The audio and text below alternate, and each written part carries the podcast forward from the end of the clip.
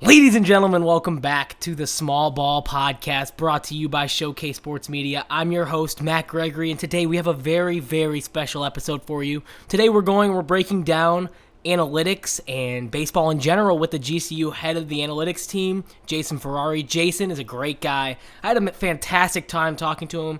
He knows his stuff about baseball. He kind of gave me an inside scoop on what he does and what the analytics department from the college baseball standpoint looks like. Uh, it was a very, very exciting episode. We had a great time. We talked about stuff like the universal DH, which I didn't hit on last time. It's sad to see it go, but you'll hear my opinion more so in there. We talked about steroid users, all of these things. It's super exciting to see, and it's going to be a great episode. But first, there's one thing I got to touch on.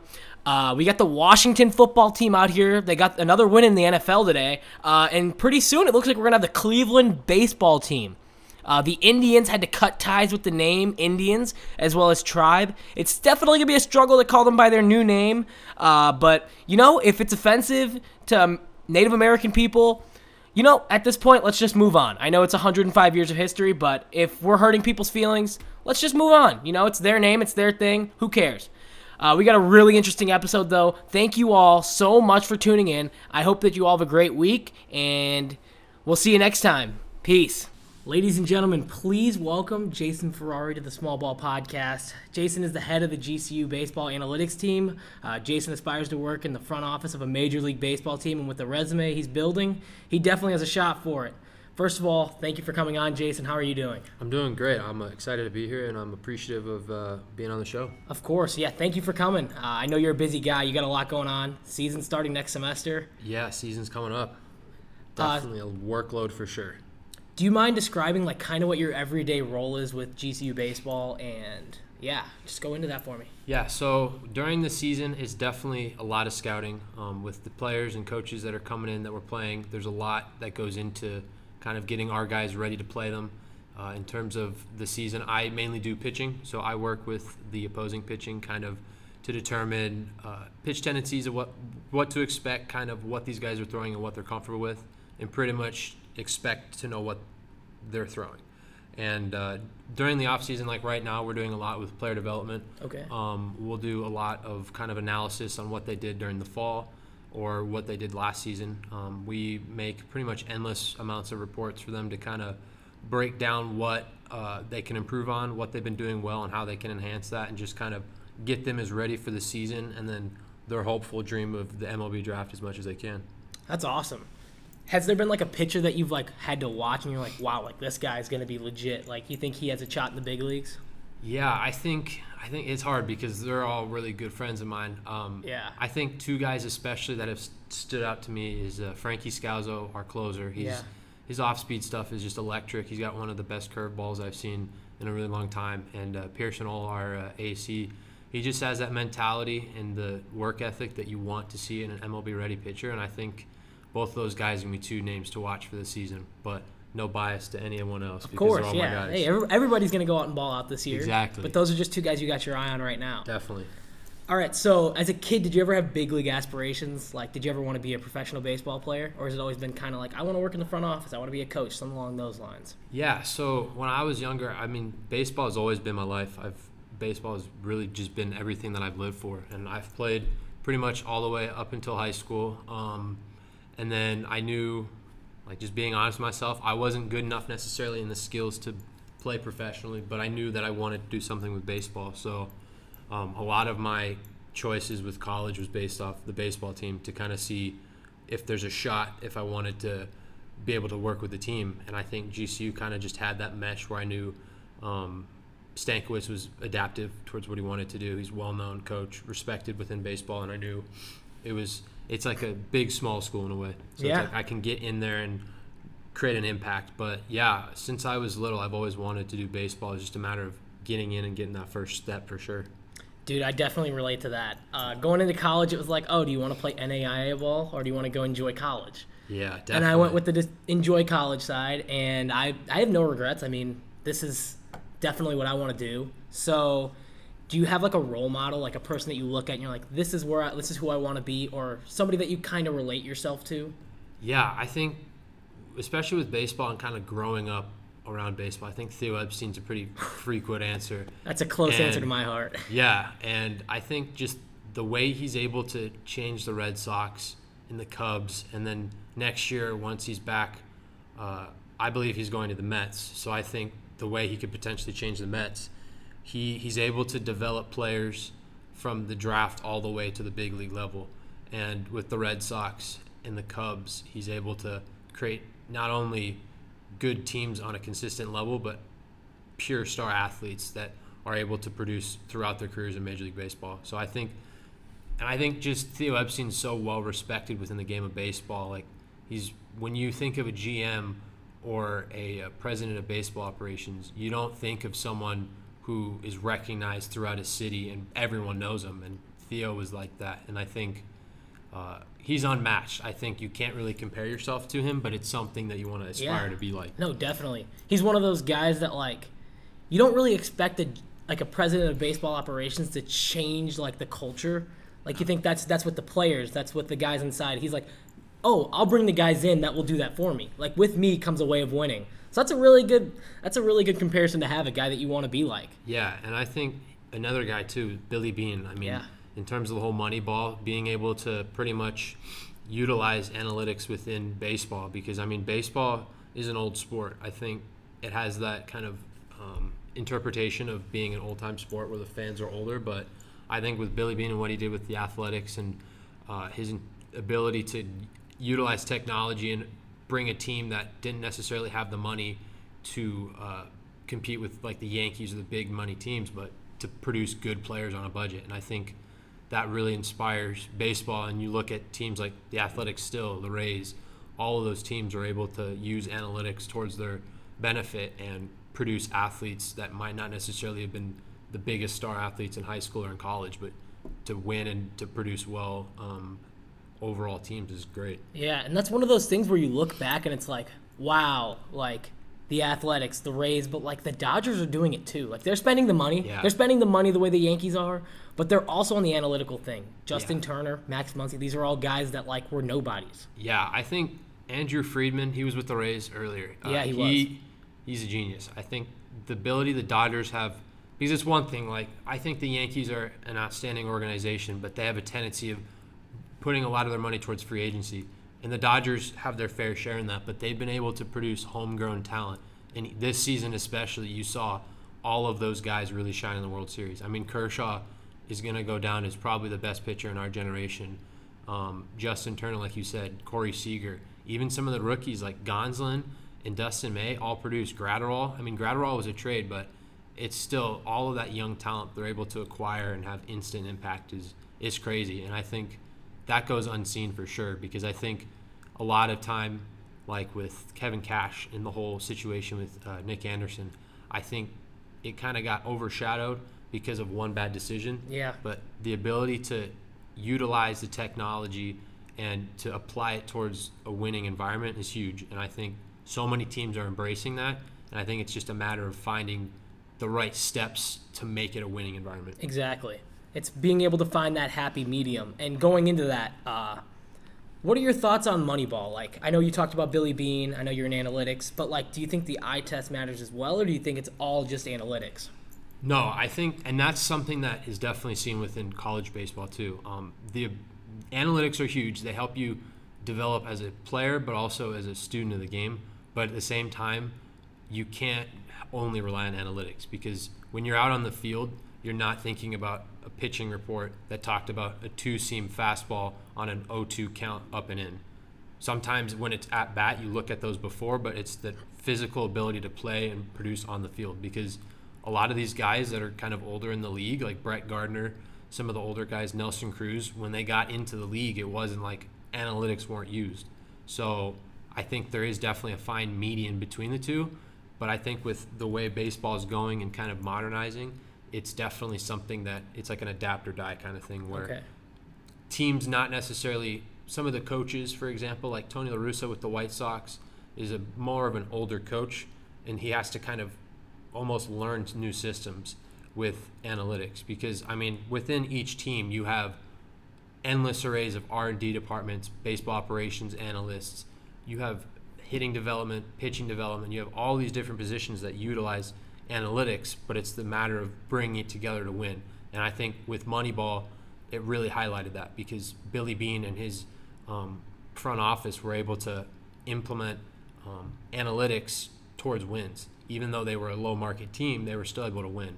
And I mean, watching the movie, you can see that there was disagreement within the scouting department, Of course. even about it, because it's it's so, especially with baseball, it's such an old sport that changing it is definitely, uh, I disagreed upon. That's why, like, with the whole DH situation Exactly. going on, like, it's something like that where it needs to change because you have so many instances where these old rules are affecting players negatively or they're making teams degress rather than progress. Exactly. I mean, and don't get me wrong.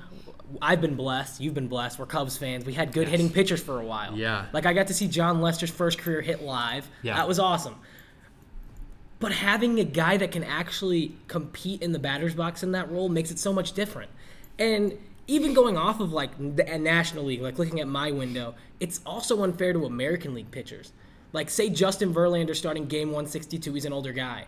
He steps into the batter's box, rolls it over to third base, pulls his groin running to first base. Like that's just something that's not going to happen if he's not hitting. And I don't know. I maybe I'm just babying pitchers like they baby quarterbacks in the NFL, but I feel like they have that skill, so let's just let them do it to the best of their ability. No, I, I completely agree. And going back on the Cubs, um, I remember watching specifically one of our relievers, uh, Pedro Strop. Yeah. He, I mean, he's a reliever, and they rarely get ABs. And he came into the box, and he put a ball in play, and he ended up pulling his hamstring and was out for months. And at the time, he was one of our probably our best reliever He at was, the time. yeah. So it's it's, I don't think it's necessarily a negative thing for baseball. I think it's unnecessary because pitchers at the end of the day are going onto the mound and they're doing what they need to do, and then position players are going in their position and doing what they need to do. I don't think pitchers should be required to hit, especially considering for the American League, pitchers haven't hit in forever, and it's still it's difficult with baseball right now too because even though we had a shortened season, all these pitchers they weren't practicing hitting. Like Tre- Trevor Bauer, for example, who openly admitted he hates hitting, he was on the Reds when there was no DH. So now, if he wants to be in the National League, he has to learn how to hit. And I think that's actually a pretty important aspect because guys like Madison Bumgarner, who can hit, Zach Greinke, who can hit, they're both older, but they bring that ability to hit. Yeah. And I think it definitely creates a different market for guys because two-way players are actually going to be probably more valued because of the fact that they can pitch and hit. But I do think baseball, with that sense, is definitely degressing because um, I think a DH just makes the most sense. I saw we all saw the positives from it this Exactly, season, and yeah. I it, it's it's one of those things where it's hard to understand why they're not allowing it next season because it definitely does create a disadvantage for National League teams for sure. Yeah, and I definitely agree. Like, it is fun, like, and it does add value to Bumgarner and Greinke. But like, those guys are still like, their their OPS is under 500. It's not like they're quality big league hitters. It's like, oh my gosh, they're a pitcher that can kind of do that. This. So I mean, I get I get that, but I don't understand. I feel like the game's moving backwards. No, and I, I definitely agree with that because even pitchers that can hit, they're not putting up 250 batting averages. Like Yeah. they're barely squeaking over maybe 200. You're looking at 150, 175. And that's not production.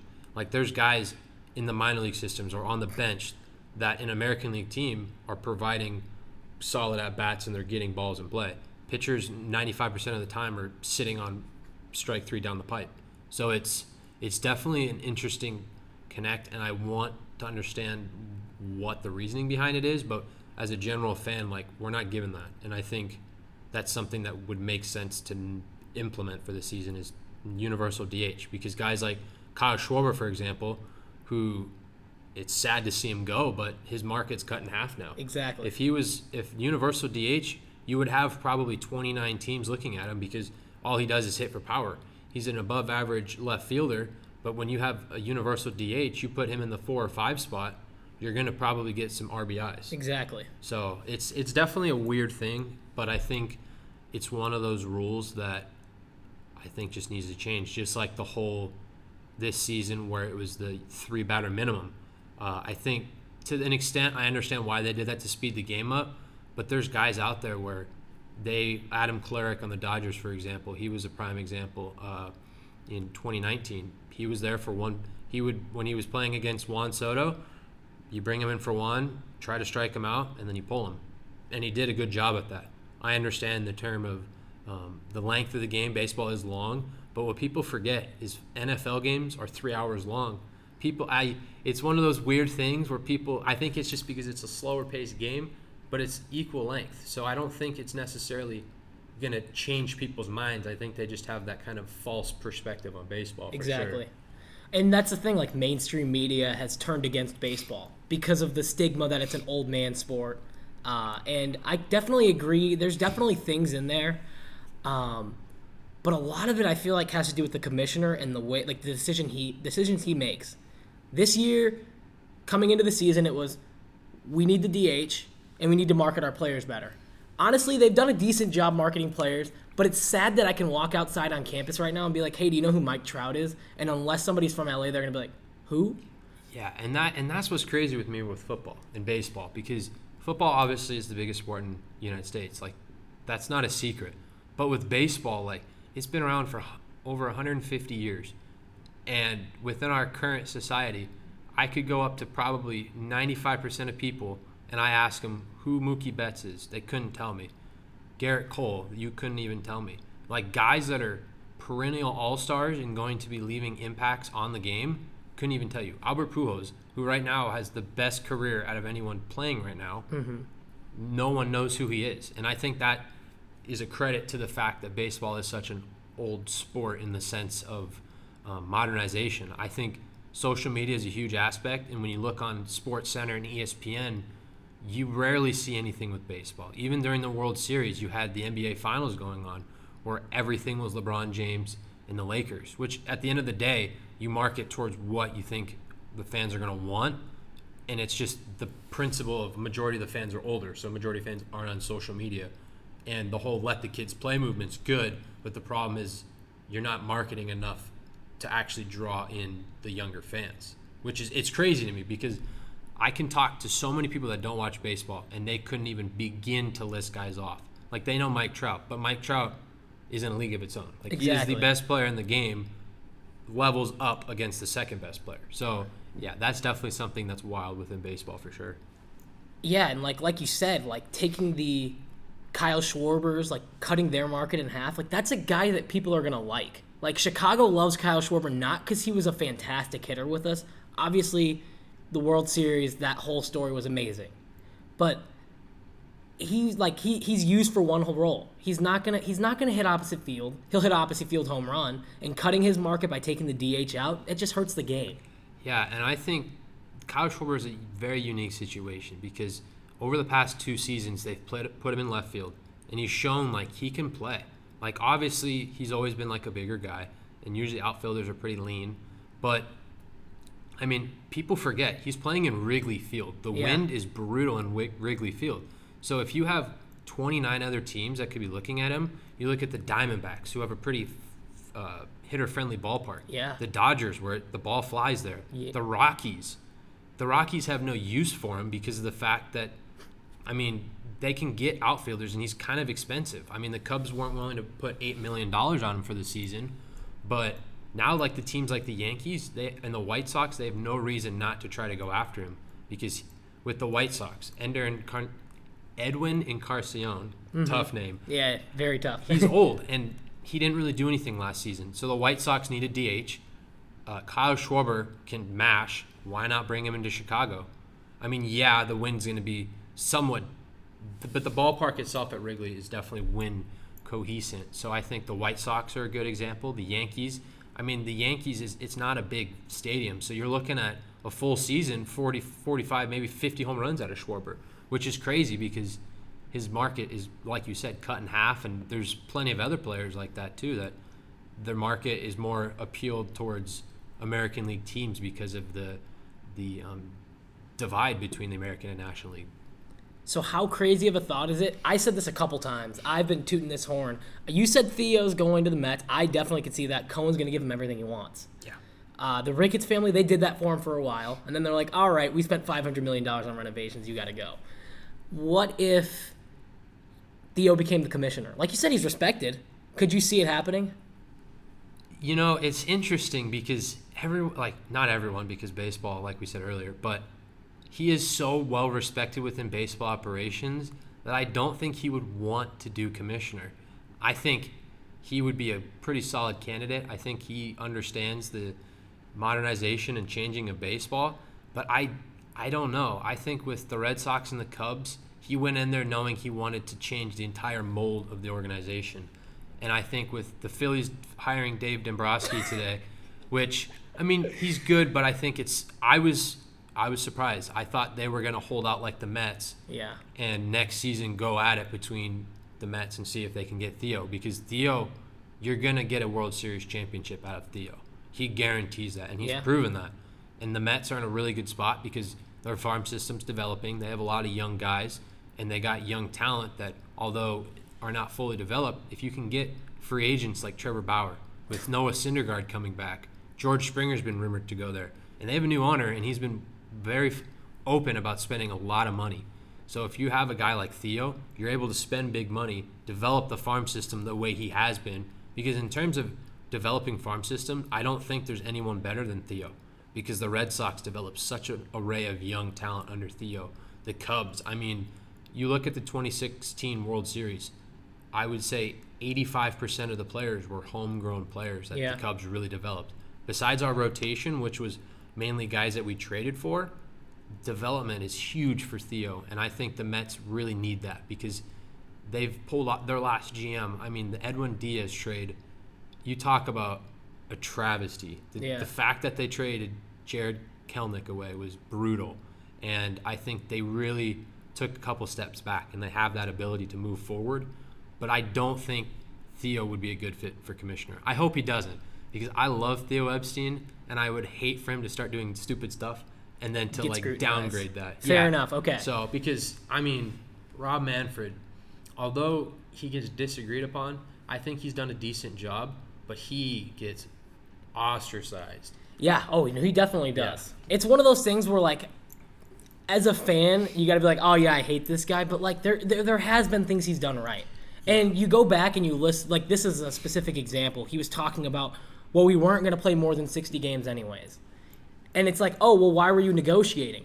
And he was right. Why he said we weren't going to play more than sixty games was because of the breakouts they had right before the season started. So the media, like I said, the media has so much power over sports, and it has power over baseball. The narrative on him is bad, and I don't know if it's ever going to change. So, Yeah, and I think sports in general, I think Adam Silver is probably the only exception within the major sports because he's very well respected.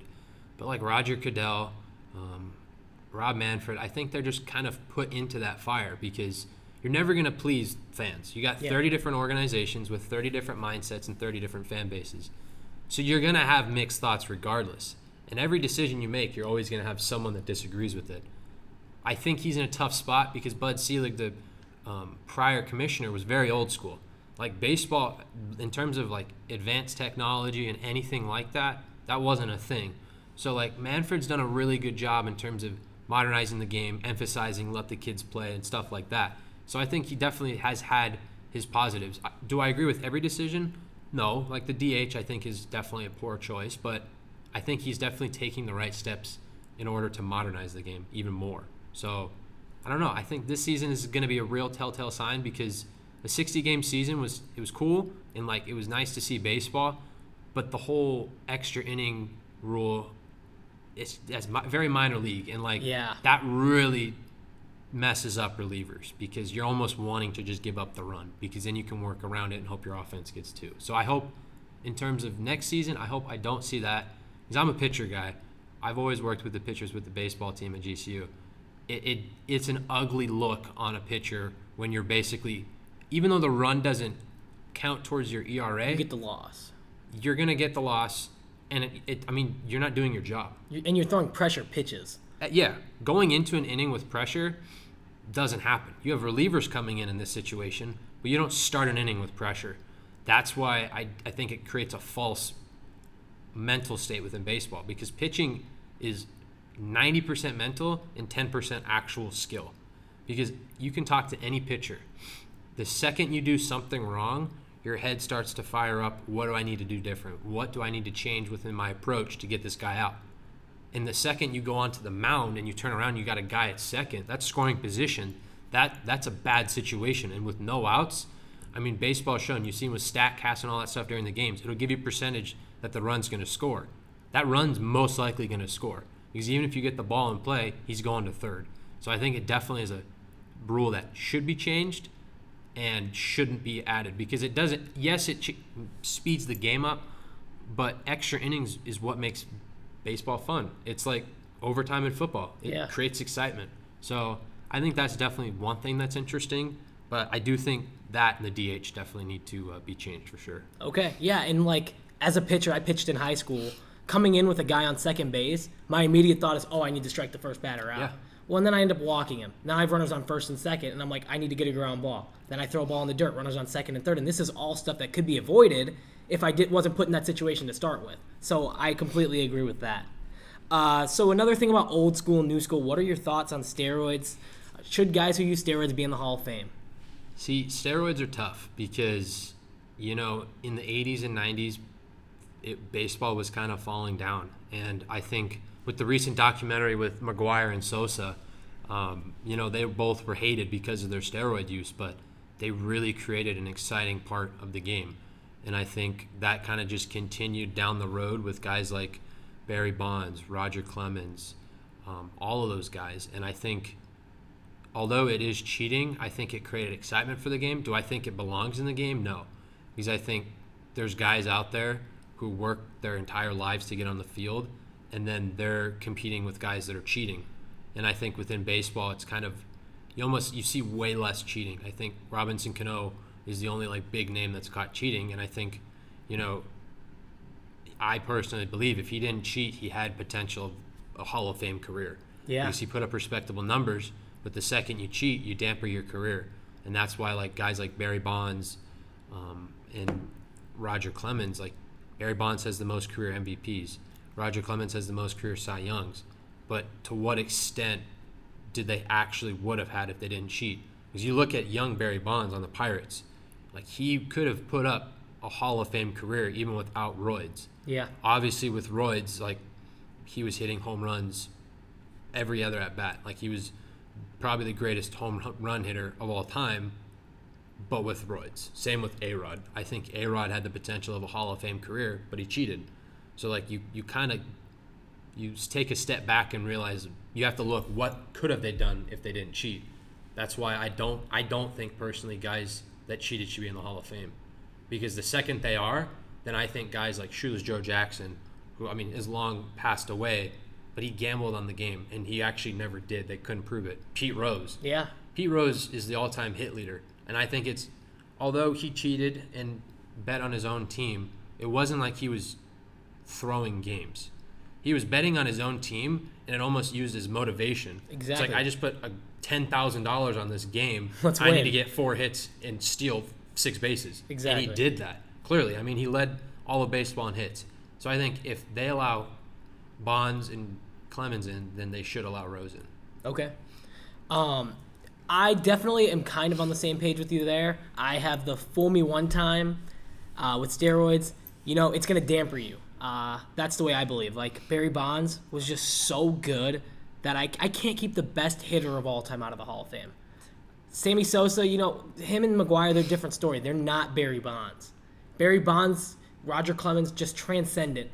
So I get that, and I believe Pete Rose does belong in the Hall. I believe Pete Rose shouldn't be in Vegas begging people to take pictures with him. You know what I mean? Like, Yeah. the guy deserves more respect than that. He does deserve to be in the Hall of Fame. Same thing with Bond. I think what people forget, just because you're taking steroids doesn't mean you're going to hit a home run on every swing. Barry Bonds, I mean, he could hit. He was hitting home runs more than anyone ever did. And I mean, yes, steroids helps in terms of power and staying healthy and being able to do that, but you still have to hit the ball. Like you can't discount Barry Bonds' ability to hit home runs, A-Rod's ability to hit home runs, Sosa's ability, McGwire's like you still at the end of the day need to be able to hit the ball. Exactly. So I think guys like Hank Aaron, you look at him where he did it clean. Babe Ruth, you did it clean. Uh, that should even almost elevate their abilities even more because those guys were able to hit several hundred home runs without cheating, but then guys like A Rod and Barry Bonds were able to do it, but they had enhancements that made it much easier. Okay. Yeah, I definitely agree with that. And you look at a guy like Mike Trout, and it just makes you appreciate his talent even more. I think, I mean, when you really look at it, Mike Trout is, he's special. I think in terms of greatest of all time, I don't know if he will reach that because of the fact that it, the base, it's hard to say greatest of all time with baseball because it's such a different sport every single decade. You look at early 2000s, right? You have guys like Derek Jeter, Ken Griffey Jr. Like those are the goats of that decade. And then you look back in the 70s and the 60s, you have guys like Mike Schmidt, George Brett, Hank Aaron. Like you can't really compare them because they played in such different games. Like old timers like Ty Cobb, Honus Wagner, Babe Ruth. Like it, you don't know what they were going against. They were going against fastballs. Mm-hmm. So because there was no such thing as off speed during that time, so it's really hard to say Trout could be the greatest of all time. I think for what he's doing and how hard baseball is now, there shouldn't be necessarily an argument that he will be one of the best ever because you got going into the bat batter's box. You could be going against Yu Darvish, who proclaims to have 12 different pitches. like I don't care how good your analytics are, it's so hard to predict that because there's such disgusting movement on the pitch. Like do yourself a favor and go watch Devin Williams changeup Yeah. it's a changeup and it has the most movement I've ever seen on that pitch. You're not hitting that. I don't care how good of a ball player you are. So baseball baseball is just such an interesting sport because people oftentimes claim like, yeah, I can hit a 90 mile per hour ball. Yeah, okay. But like, go ahead and do it, and then go try to hit a curveball. Go try to hit a slider, because even with the way the ball is moving, they're throwing it where you even if you make contact, you're shanking it into the ground or you're popping it up. Like these guys are artists. That's what I like to say. Pitching is an art because it's such a mechanically based thing where you have to create such a fluent motion with your body to not only execute the pitch but to fool the batter. Because anyone, if you have different deliveries and setups for a pitch, you can figure that out quick enough. But with pitchers, it's the ability to deceive the batter and then continuously do it throughout the game. And I think pitching, especially, is just, I mean, the whole game of baseball is an art because you can claim that it's easy, but then once you go play guys that are elite level athletes, it comes to reality real quick that baseball is probably the most skilled sport there is. Yeah, and you talk about deception. Like a guy like Chapman throws 100, Yeah. but he also has to have that slider. Yeah. Because you want to know why they're watching that fastball.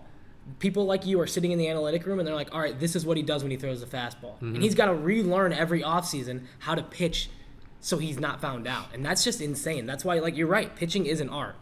And speaking of pitching, uh, Clayton Kershaw in particular, uh, what's your what's your thought on pine tar? Because it's one of those rules that's an, a written rule technically. You shouldn't do it, but they kind of just ignore it.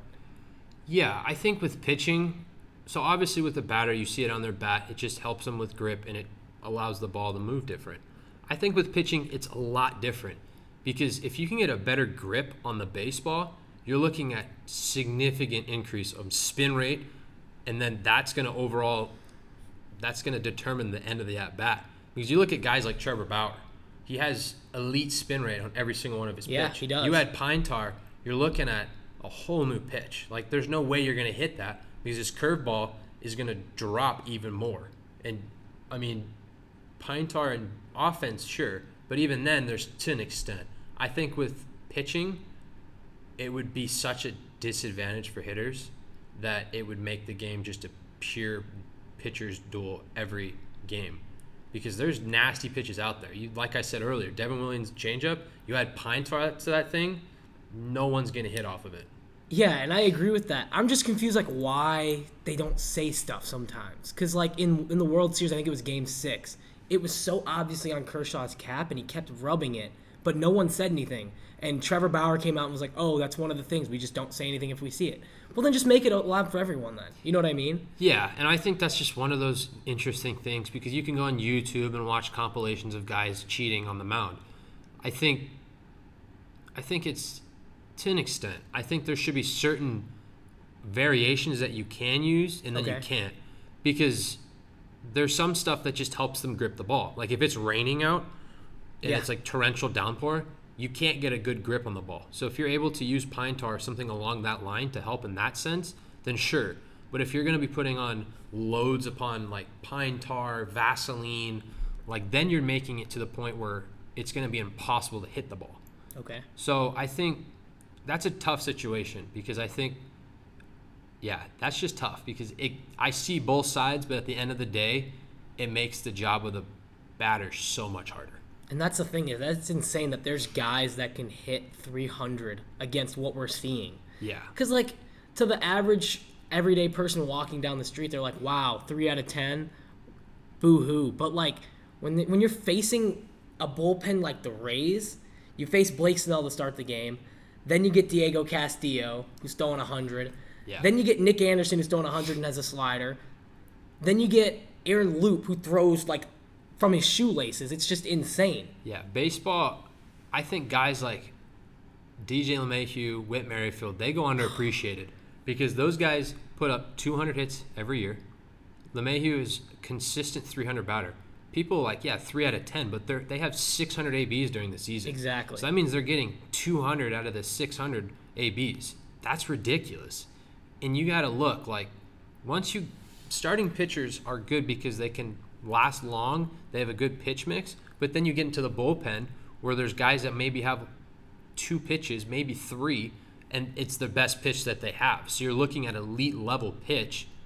I mean, hitting is hard enough as is, but if you're able to consistently hit 300 or 280, 275, like you're in a MOB team, but you're excelling at such a high level. That's why like guys like Trout, like you have to look back and just appreciate the work he puts in. And Mookie Betts too.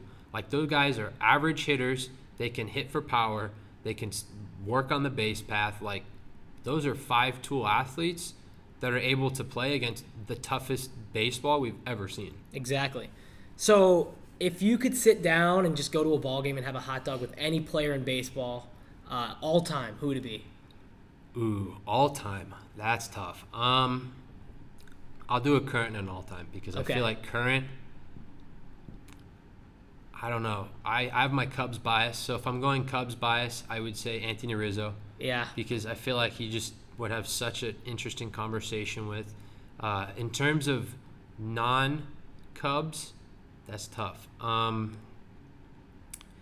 you know, honestly, I feel like Madison Bumgarner would be an interesting one because he's kind of a quiet guy, but like the World Series run that the Giants had and the pure dominance that he had, it's it's unmatched. And I think he would be an interesting guy because he kind of started out baseball where it was less high tech and he's gone to now where it's almost all tech. So I think he would be an interesting one. I think past past would be tough. Um, I guess I think a common answer would be Babe Ruth, Okay. but I think it would almost be like to pick his brain to kind of see like what he was actually going against. Because at the end of the day, everyone knows who Babe Ruth was, but like we don't know actually what he was facing. Yeah. So yeah, they were throwing hard, but if they're only throwing hard, once you figure out a good swing path and what you need to do to hit the ball, then it's a lot easier. So I feel like kind of sitting down with him and breaking down what he was able to do. I mean, it was no secret. That man was a raging alcoholic. He was He loved his cigars. heavy, heavy set guy, Yeah. but he mashed and like he did his job so well. So I think it would be an interesting conversation for for sure to have with him. Yeah, and it's one of those weird things where, like, every picture you see of Babe Ruth, he either has alcohol in his hand or he has a cigar. Yeah, so he seemed like he had a problem. yeah. yeah, Babe Ruth, definitely one of the greatest. So I definitely understand that. Uh, so this is the last question I have for you. This is something I ask everybody I talk to. Okay. And I think you kind of answered the question, but I'm going to ask you again anyways. What do you believe is more beneficial for a hitter, knowing what pitch is coming or using steroids? No question, knowing what pitch is coming. Uh, like I said earlier, steroids help you in the long term in terms of health, being able to, because you're playing 162 games. That is a long season. That is the longest season by far in any major sport. So you need to stay healthy. You need to be able to produce. Steroids helps that. It's a healing. A lot of times when it was not illegal, they used it to help guys heal faster and to allow them to grow strength. And obviously now it's an illegal thing where it's against that. But knowing what pitch is coming will 100% allow the batter to figure out where he needs to sit in the box, if he needs to choke up, if he needs to do what adjustments need to be made in order to hit the ball. And I think obviously with the recent Astros thing, you saw that in guys. And I think with Jose Altuve this past season, Alex Bregman this past season, Correa Correa had a good year. I think Correa kind of showed his true talents this season, but knowing what's coming is going to allow much better results. Yeah. And I think the Astros and I think it's hard to just point the fingers at the Astros because the way technology is, I mean, it's it's not hard to figure out what's coming. Exactly. Guys are pretty fluent in what they want to do. Yes, there's different codes that the catchers and pitchers use to mix things up, but they're still following what they're comfortable with. I mean, if a guy only throws three pitches, it's not going to be that hard to figure out what's coming. You're sitting on one of three pitches. And there's baseball knowledge that goes into that. Yeah. I talk to the guys on the baseball team all the time. They just have a feel of what to expect.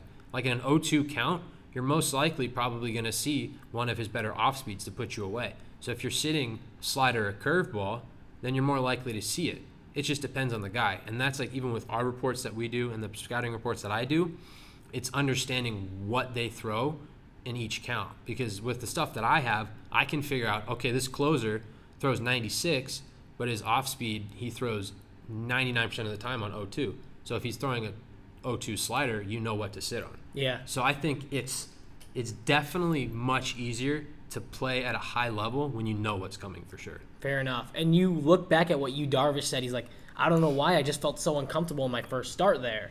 Yeah. And you gotta imagine they're like, man, like they're reading 13 pitches. They're like, all right, six bangs. Yeah, and I think Yu Darvish, like you see the season he had this year, he put up career numbers. And I think he had such a poor reflection on the Astros and Dodgers World Series. I mean, yeah, he didn't perform, but they knew it was coming. And with Yeah. Yu Darvish, he throws 11, 12 pitches. So it's like he's not used to that. He's like no one ever knows what's coming because I throw a new sequence every at bat. So I think with guys like that, and then Verlander coming out and saying that the balls are juiced in the postseason, which I don't know to what level that's true. I mean, it seems safe to assume because home run numbers Yeah. are through the roof in the postseason.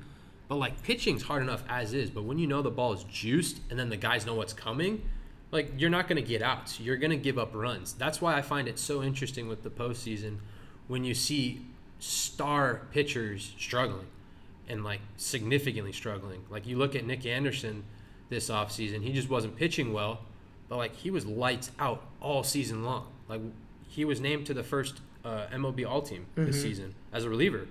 So he was one of the best relievers, but then he gave up a run seven out of nine games. So it's it's definitely interesting because I think knowing what's coming is definitely an asset, and steroids are definitely an asset. But it you can change the game significantly if you know every pitch that's coming. I was gonna say I could take steroids and I still wouldn't be a big league hitter. That's that's what I argue with Barry Bonds and A Rod. They cheated, but they still hit 700 home runs. exactly. Like I could cheat, or guys on our team could cheat. Doesn't mean they're hitting 700 home runs in a career. Like that takes a lot of skill and a lot of talent.